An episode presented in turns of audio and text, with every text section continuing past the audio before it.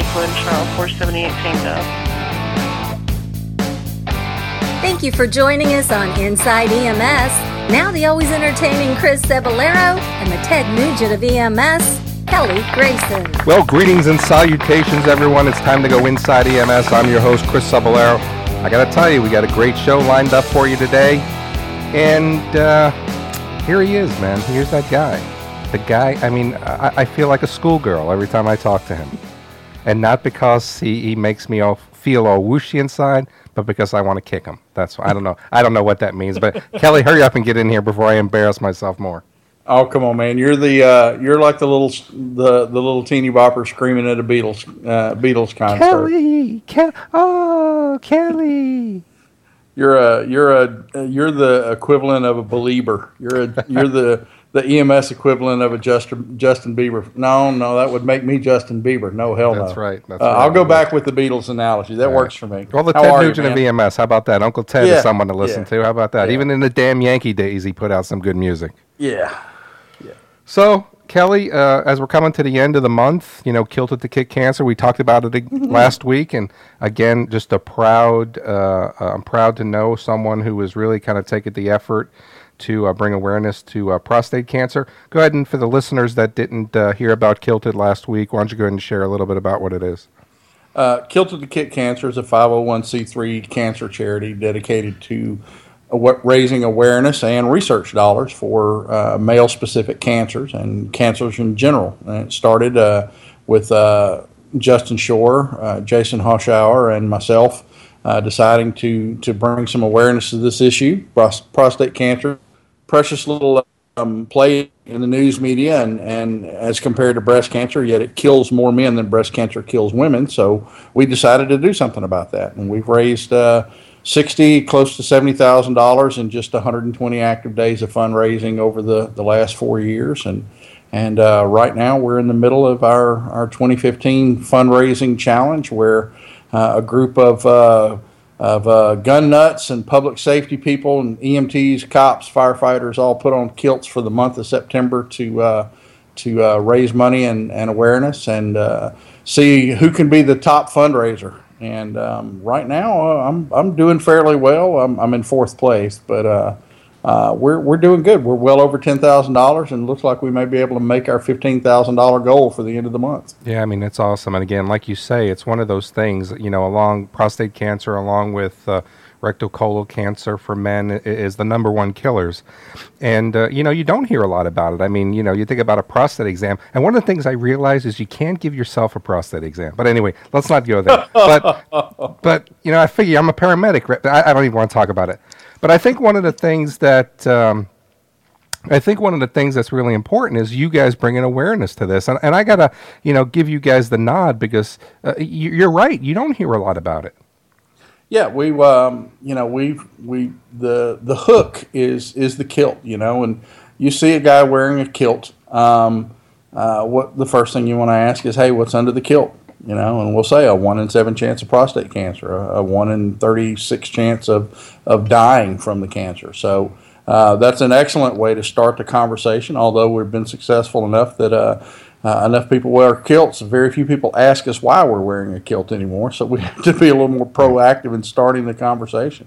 So there's one thing I do want to bring up. You know, so you say anybody who donates uh, fifty dollars uh, gets the opportunity to have you in a, uh, I guess a uh, unflattering pose or something. You've done Charlie's Angels. You did, uh, Yeah. you know, the the um, you had the fruit on your head with the maracas, which I saw was pretty funny. But so I'm one of these guys now. Not only Oh. did I Oh, donate really? fifty, but I also donated a hundred. So now. Oh, so so you've got double duty, huh? I do. So now I've got to figure out what picture I can get of Kelly Grayson um, from my own whim. And to be fair, because I am a giver, I am a giver. I will share that photo with uh, with our listeners. We'll, we'll we'll see if we can get it put up on the internet uh, on EMS One, and uh, share that with the listeners. I think that's only fair. Oh, thank you, thank you so much, Chris. Well, I appreciate. I mean, I appreciate you, so I, I have to take full advantage of this, and I just don't know what to ask for. I mean, something I think that really kind of shows the the partnership that we have, the the love that we generate together, Oh, the oh. you know the the camaraderie that we have. I Yeah, mean, so something that I got it. How about this? This this is my wish. This is my this is my uh, re- my request to you. In your kilt, Uh-huh. a a sign that says, "Before I go to sleep, I put on my hero Chris Cebollero pajamas." Oh man, you douche. Come on, all right, that's it. All right, so that's Uh, all no, yeah, okay. Look, you know, I, I a few years back I waxed my entire body for this charity, so uh, on a dare. Did you really? Why didn't I think of that? Well, uh, that's because I didn't put it on the table again this year. I learned. Oh, did you? Okay. Yeah. So yeah, all right. I'll do it. Um, I'll do it, and I'll post the uh, I'll post the photos online for for my public humiliation. You know. Well, I don't want to say public humiliation. I mean, it's probably something that's true anyway. all right, let's go ahead and pass on that. Let's go ahead and get to the news. You got a first story for us? Our first news story comes from Bellevue, Nebraska. Uh, Chris, you ever had a, a couple or a family bake you a cake or, or bring you cookies or something? yeah, to stay yeah, yeah. I have, man. I've really appreciated that. See, I've had I've had relatively few of those, but uh, a couple from Bellevue, Nebraska, really uh, went over the top here. Um, uh, Kevin and Pamela Dowell uh, brought the Bellevue Fire Department uh, EMTs a uh, a antique plate with Dalmatians on it, and a $2,400 check uh, by way of thanks for saving Pamela's life. Apparently, she went into cardiac arrest Wow. uh, some time back, and, and they managed to resuscitate her. She she coded twice on them, and they got her back both times. And Kevin was so uh, was so overcome with gratitude that that he. Um, donated $2400 to the fire department for for training and equipment and uh, i think that's a that's a pretty cool gesture there uh, and good on the the bellevue firefighters for for a job well done Yeah, is this a, a volunteer agency? Do you know?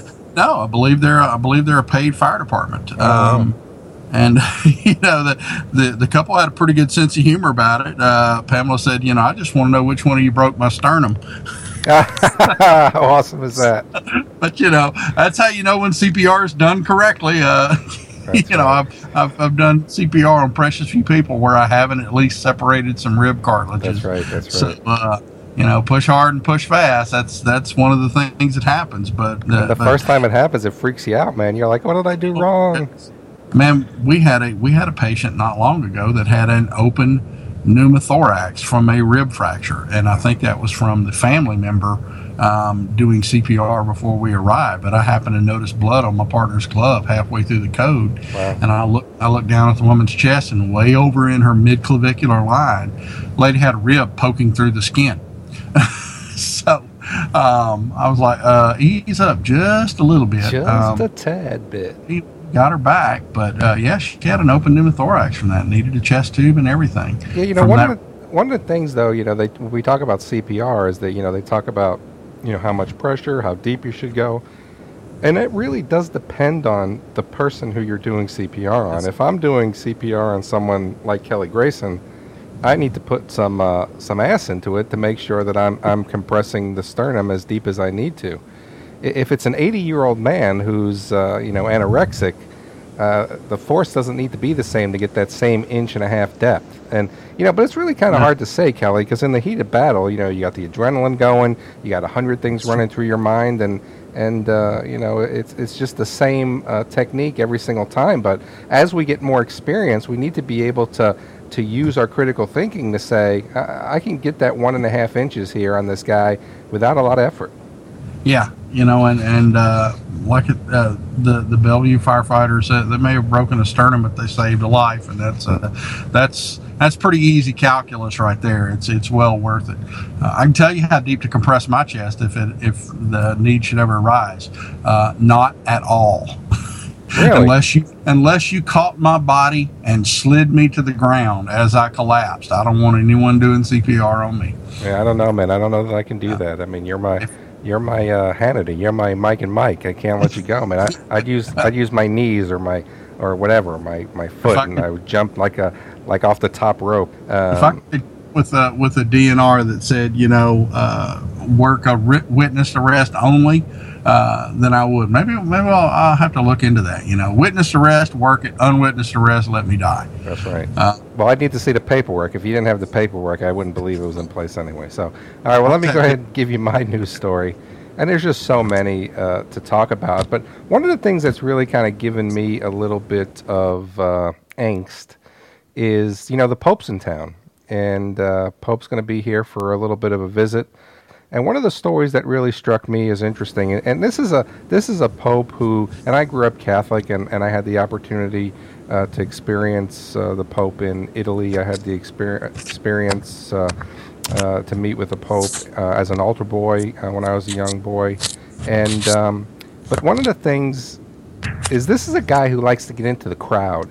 This is a guy who likes to step out of the vehicle. This is a guy who, who, who uses an open vehicle. And, and I've always I've always worried when I heard about him coming to the United States. It's just so much of a great opportunity to take advantage of uh, you know how, how great he is. Uh, you know the People's Pope they call him.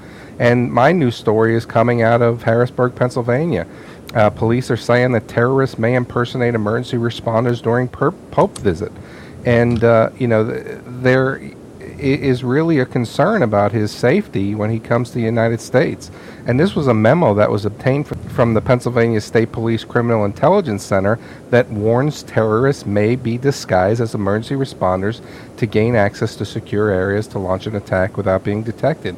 You know, and I would just hate to think that this may happen in the United States and uh, I mean, what an opportunity! And uh, I'm a little bit concerned about it, you know. And I, I hope his visit, uh, you know, brings the, the, the, you know the relief to the people who want to hear him.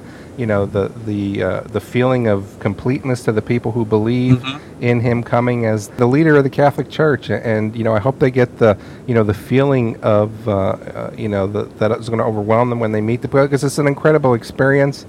And I just hope nothing happens to the guy.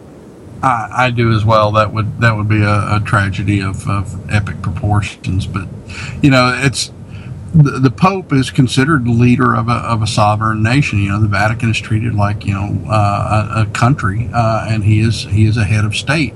But aside from just being a head of state, you know, the Vatican is, is tiny. Of course, it's smaller than Luxembourg, uh, but he's also the leader of of a uh, you know a Christian denomination of 1.2 billion people.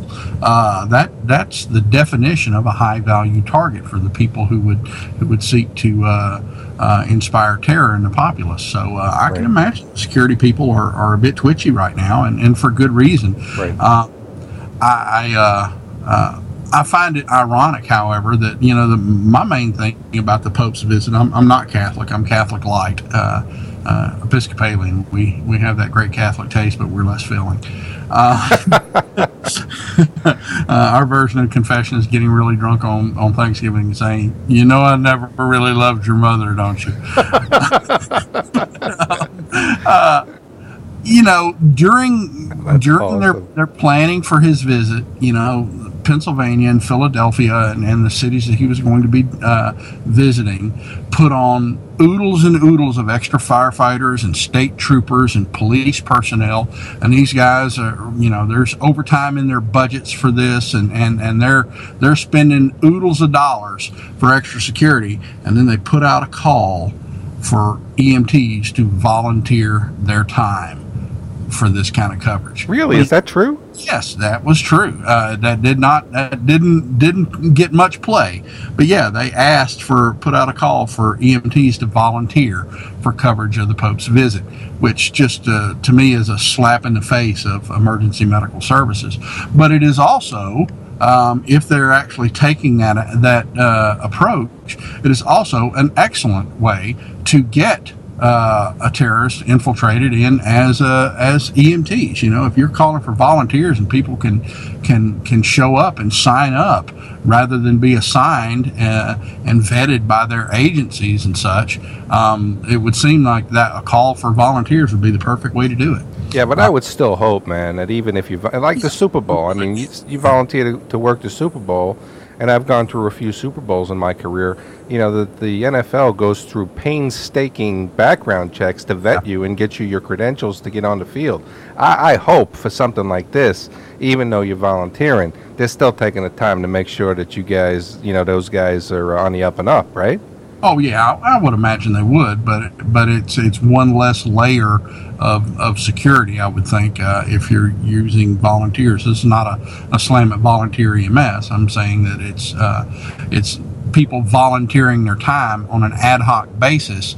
Uh, that's a that's a one less layer of security and, and oversight rather than uh, as opposed to people uh, doing it as you know on duty for their agency and, sure. and getting overtime for it. So, um, hope that works well, and and uh, and we hope the uh, the Pope. Um, we hope the Pope uh, enjoys his visit to the United States and and uh, gets himself some good pizza up there. And you know, that's one of the things he says. You know, is uh, one of the things he misses the most about being the Pope is that he doesn't get good pizza anymore. He just can't go and buy pizza. So hopefully, when he's in New York, they'll uh, get him a slice, and he'll be excited does, about does that. He, does he really say that, Chris? He, well, yeah, that's what it is. I mean, this guy, this guy's a Jesuit Pope, and I, I don't. Again, I don't know. I don't want to get religious here, but this guy has really revolutionized what is to serve the people, and, and, this is what's bringing a lot of Catholics back into the church, yeah. is because this is a guy who goes, and this is documented, Kelly. He goes to buy a new pair of glasses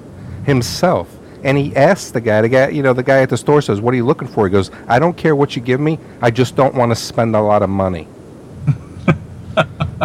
yeah, that's my kind of pope. But you uh, know, this is a guy who's a Jesuit who, you know, the Jesuits in the Catholic religion believe in taking a vow of poverty to give back to their communities, and, and he's living it to the fullest extent. So, but let's not get on the religious thing. Yeah. Um, let's go ahead and move to our clinical issue, Kelly. And, and this is something that. Uh, you know, I, am sure a lot of people can deal with, and this comes from one of our listeners. And of course, we're not going to go ahead and announce who that listener is because he does have some problems and he's having some challenges with his partner.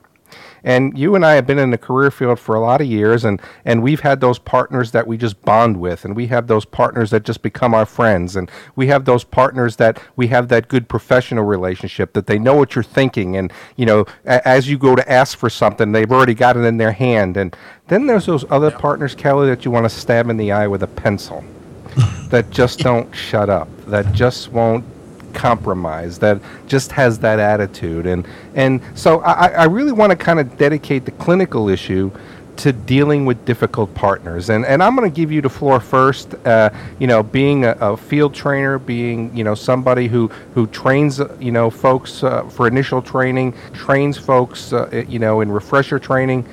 How do you deal with that difficult partner? Well um, you know, to our reader, uh, our listener, I, I, feel your pain, man. There, there is nothing more soul-suckingly depressing than being tied to a, a bum partner for, for a shift. Uh, this is a person you spend uh, as much wi- uh, time with as your spouse, uh, and when you don't get along with them, it can be every bit as as uh, difficult a relationship as a contentious marriage. Um, I've not experienced it that much in my career, believe it or not. Come now on, I've had stop it. Yeah, stop I, I have. I've had partners that were better than others, and I've had some partners that were were a little trying. They their their skills were lacking. Um, but as far as being, you know, conflict between us, there was there was uh, relatively little. I don't know if it's something that I do as a as a medic, but I've never had a partner question me or or um, argue with any of my treatment decisions or or, or you know uh, inst- instigate any of that kind of conflict on a scene. Um, I have had partners, uh, uh, a couple in 25 years, who were who were um, weasels who would who would try to throw you under the bus when when they got caught doing something improper and and uh, um, for those those people who who who lack uh, honor and character, there's, there's there's not much you can do other than to uh, watch what you say around them uh, and to watch your back because you know darn well they don't have yours, and you hope that uh, the next time shift bids come around, um, that you can uh, you can get someone you're more compatible with. But you know, how do you? I've had people approach me before. Um, asking me that very same question. You know, I've got a partner who questions me and, and doesn't seem to respect me, and I'm the paramedic, and he's an EMT, and, and he's uh, uh, he's constantly questioning my t- treatment decisions or running me down to coworkers, and, and how do I how do I go about fixing that? Um, and one of the things I ask is is well, you know, if you're a paramedic and, and an EMT or someone not senior to you is, is openly questioning your treatment decisions on a scene um, and, and doesn't respect your role in the hierarchy, is that an attitude that you project that compels people to do that? You know, in other words, are you so unsure or Right. tentative that other people feel the need to uh, feel the need to to question what you do? And and I think in a lot of cases that is that is the case. I'm not. Uh, I don't know that that's what's going on with our Sure. with our listener, but.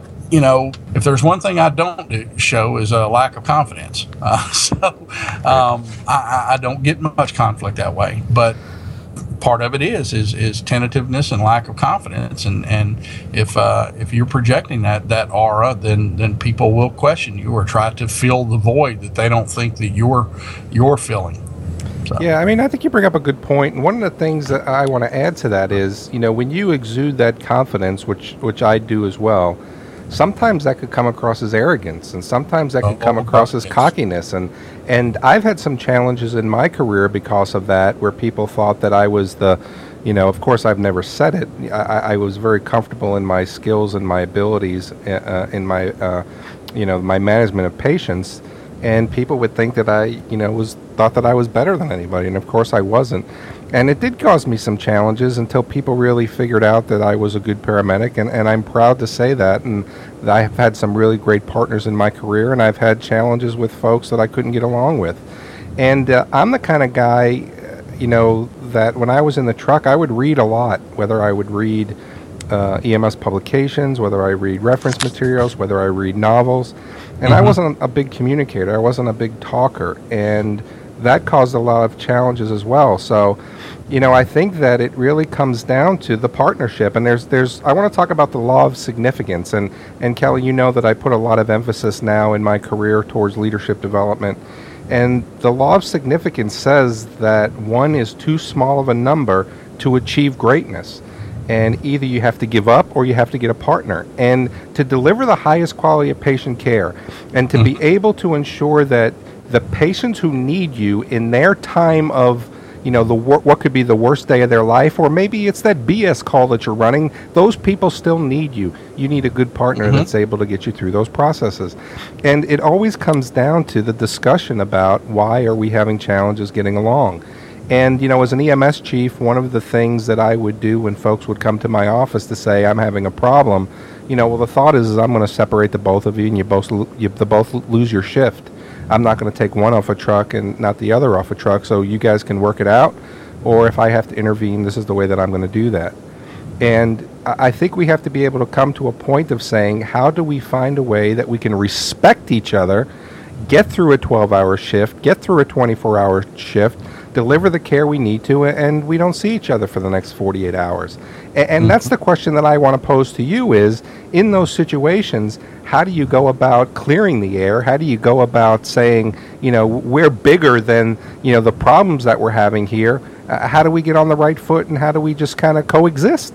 you hit the nail on the head earlier with the with the uh, communication issue. You say you didn't communicate much. You do a lot of reading, but I think that's the key to uh, to a good relationship is starting it off on the right foot.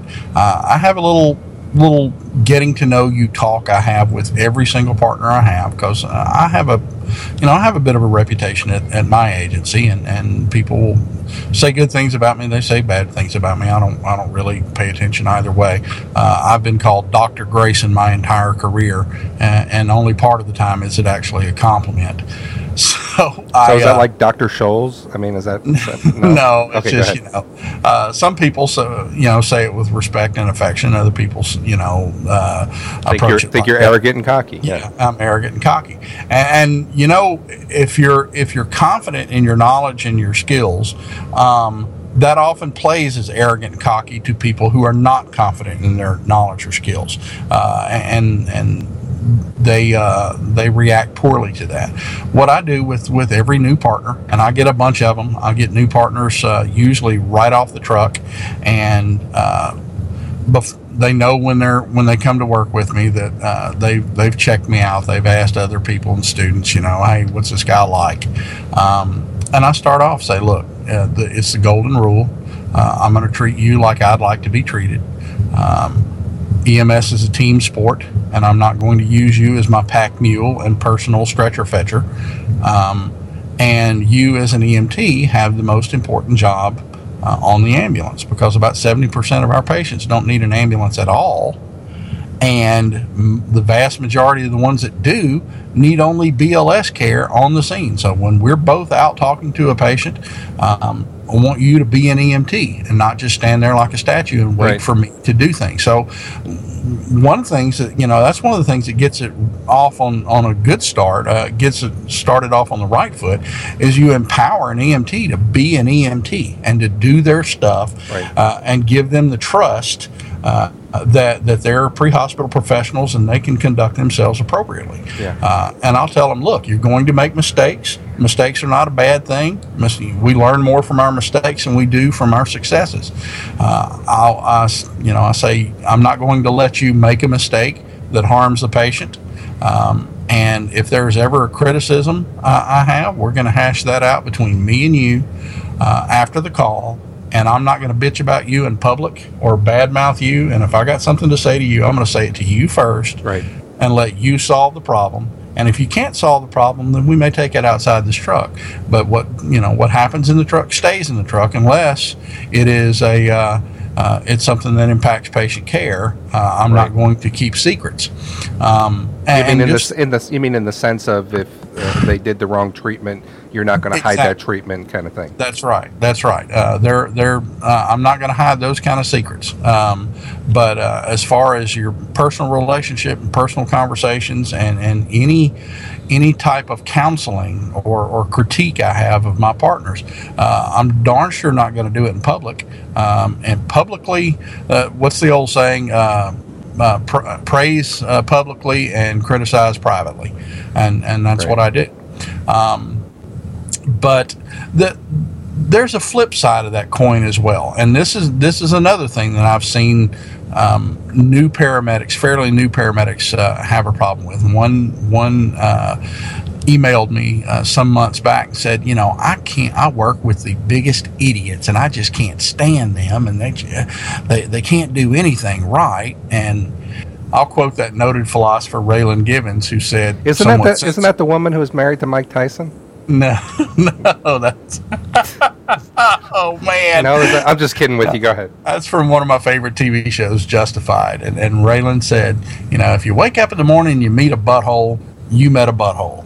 If you're meeting buttholes all day, you're the butthole and and if the the only common factor in all your dysfunctional relationships is you well you need to take a, a hard look in the mirror yeah. and see what it is you're doing wrong and in this particular medic uh, was was she admitted that she was lacking confidence in her skills and, and it was pure D projection.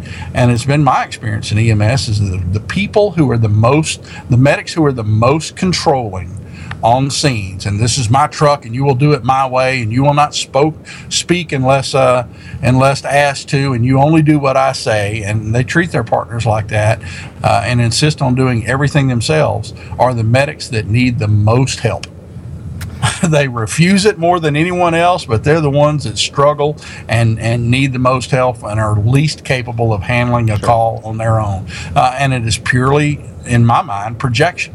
They don't they're not confident in their skills and they're projecting that that uh, lack of confidence onto their partners. I don't know what I'm doing, therefore you must be even bigger idiot. Yeah, that's um, an interesting and, that's an interesting analogy that you're throwing out there, and you know I have some fundamental differences with it, but there's a couple things that points I want to make into the things that you said. I, I really like the the discussions about we're going to handle this in the truck. If we've got to go outside the truck, we'll mm-hmm. do that you know, when it comes to differences. And, and you know, we've all done that cab side justice that uh, we've tried to work out issues between us. And, and you know, as a, as a leader, I, I, I encourage that because you guys rely on each other. You Mm-hmm. guys need each other. And, and when I say guys, it's of course it's, it's guys and girls. You, you but you need each other. You need your partner, and you've got to learn how to get yourselves through those challenging times to be successful. And that's where critical thinking skills come in as well. Is how do I find the best way that I'm able to, to help this situation? You know, there was there was a, a person who was. Uh, who would come to me and say, you know, I'm having a problem with my partner, or what is your problem? Oh, they're they don't know anything, or they're slow, or they don't clean up after whatever it was. But then the next time they had another partner, they're having problems with their partner, and the next time they're having. So finally, you get to the point where they can't work with anybody. So there mm-hmm. there needs to be that examination that you know you have to be able to say to yourself. Um, maybe it is me, and, and I think that's a hard thing to admit sometimes, Kelly. That you It know is. sometimes we're the ones that are causing that challenge. The other thing that I live by is I'm a pretty outspoken person. And uh, in EMS, there's always that rumor mill. I don't know if you know that, but EMS, there's a rumor mill. And, uh, but people will come back and say, well, Chris Cebollero said that Kelly Grayson was a big weenie. Well, uh, in fact, I did say that. But, but one of the things that I'd always tell my partners is this if you didn't hear me say it to you, I didn't say it. That's And, and I think that that's really important. But that goes to the character of and the integrity of who you are as as a partner, who you are as a medic, who you are as a professional. If you have the audacity, if you have the nerve to talk about somebody behind their back, and you won't say to their face what you're feeling, what you're thinking. Um, then there needs to be something said about you, and that is you shouldn't go out and backstab people and talk about them without them knowing what's going on. And uh, I'm a firm believer in that. But uh, you know, to, to uh, end my thought, and I'm going to give it to you for your final thought here. But to end my thought, we're professionals. And mm-hmm. you know there are people that have to sit next to each other, that have to work with each other every day, that don't say two words to each other till they clock in the next day. Find the road of professionalism. You two, you two that are sitting in that cab, you, you have a common bond, A- and that common bond is the fact that you're trying to deliver the highest quality of patient care, a- and you want to be professional at it when you do it that's strong and, and grow on that strength. You don't have to like each other. You may not even respect each other, but find a way to bond together to say, we're going to be the best truck that there can be, regardless of if I like you or not. Yeah. Those people who, who have contentious relationships with their partners, I, I feel for those people who, who can't seem to get along with their partners because they haven't experienced what stellar patient care can actually be. You know, it, it Oh, I like that. I like it that. takes two people, uh, and there's something special about that relationship where you can, as a medic, uh, you can you know, before you get the words out of your mouth, you, you look up and they're already handing you the next piece of equipment. Exactly. Uh, or your attention is diverted and you're on the patient and your EMT partner is looking at the cardiac monitor and poking you in the arm and go, Hey, Kelly. Um, and, and, and, you know, the old saying is the EMT save lives or paramedics save lives and EMT save paramedics. I think it's And true. I and think it's true. Well, see, I, I hate that cliche. But it's true. But but well, it's it's not true in all instances. I, I think, but like many cliches, it got its start because it had it had a grain of truth to it. I, I won't say it applies in all instances, but uh, I would prefer to phrase it as partners save each other. Um, partners have each other's back. Partners save each other. And if you don't have that relationship, um, then you need to you need to critically examine whether your what your role is in not developing it. Right. Uh, is it is it solely on your partner, or are you doing something wrong? Um, Let me stop you there. Let me just stop your thought right there because you and I are partners, and I think you've done a lot wrong during these shows. But uh, I, I think we got a. I think we got a clinical issue here. Yeah, and I, I think we do as well. And and you know, you you say a lot wrong in the shows too, but but I still think you're a good partner. I think we put on a good show. Um, that's just the mix that we we bring. Uh, different Yeah, perspectives. well, let's see. Let's see if you're thinking that when you're holding the sign that says. yeah, yeah, yeah. But yeah, we do have a clinical issue, and and uh, I, I think the the key to to a successful partnership is the golden rule. Um, treat others as you would like to be treated yourselves. Uh, and and if you really can't stand uh, every any aspect of your partner's behavior, then then uh, your only solution is is to either find a new partner or decide what hill you want to die on. But that doesn't work because then you start getting the Yeah. reputation of you're a horrible partner. But that's it. But that's the the next the the next part of it is if you if you can't get along with with people, then you need to decide what hill you want to die on. What what things will you not compromise on, uh, and stick with those. And the rest of them, if they don't impa- impact patient care and they're just a minor annoyance to you, well, they're just a minor annoyance. That's not something to to destroy a partnership over, um, and, and just mellow out. Don't let things harsh your mellow so much. Um, but yeah, we got a clinical issue, but we'd like to know what you think about it. So, listeners, uh, email us at the show at ems1.com. Uh, give us your concerns, comments, suggestions, questions. We'd love to hear them. And don't forget to rate us on iTunes. And for myself and co host Chris Cebollero, the chronically wrong one, I'm Kelly Grayson. Thanks for tuning in.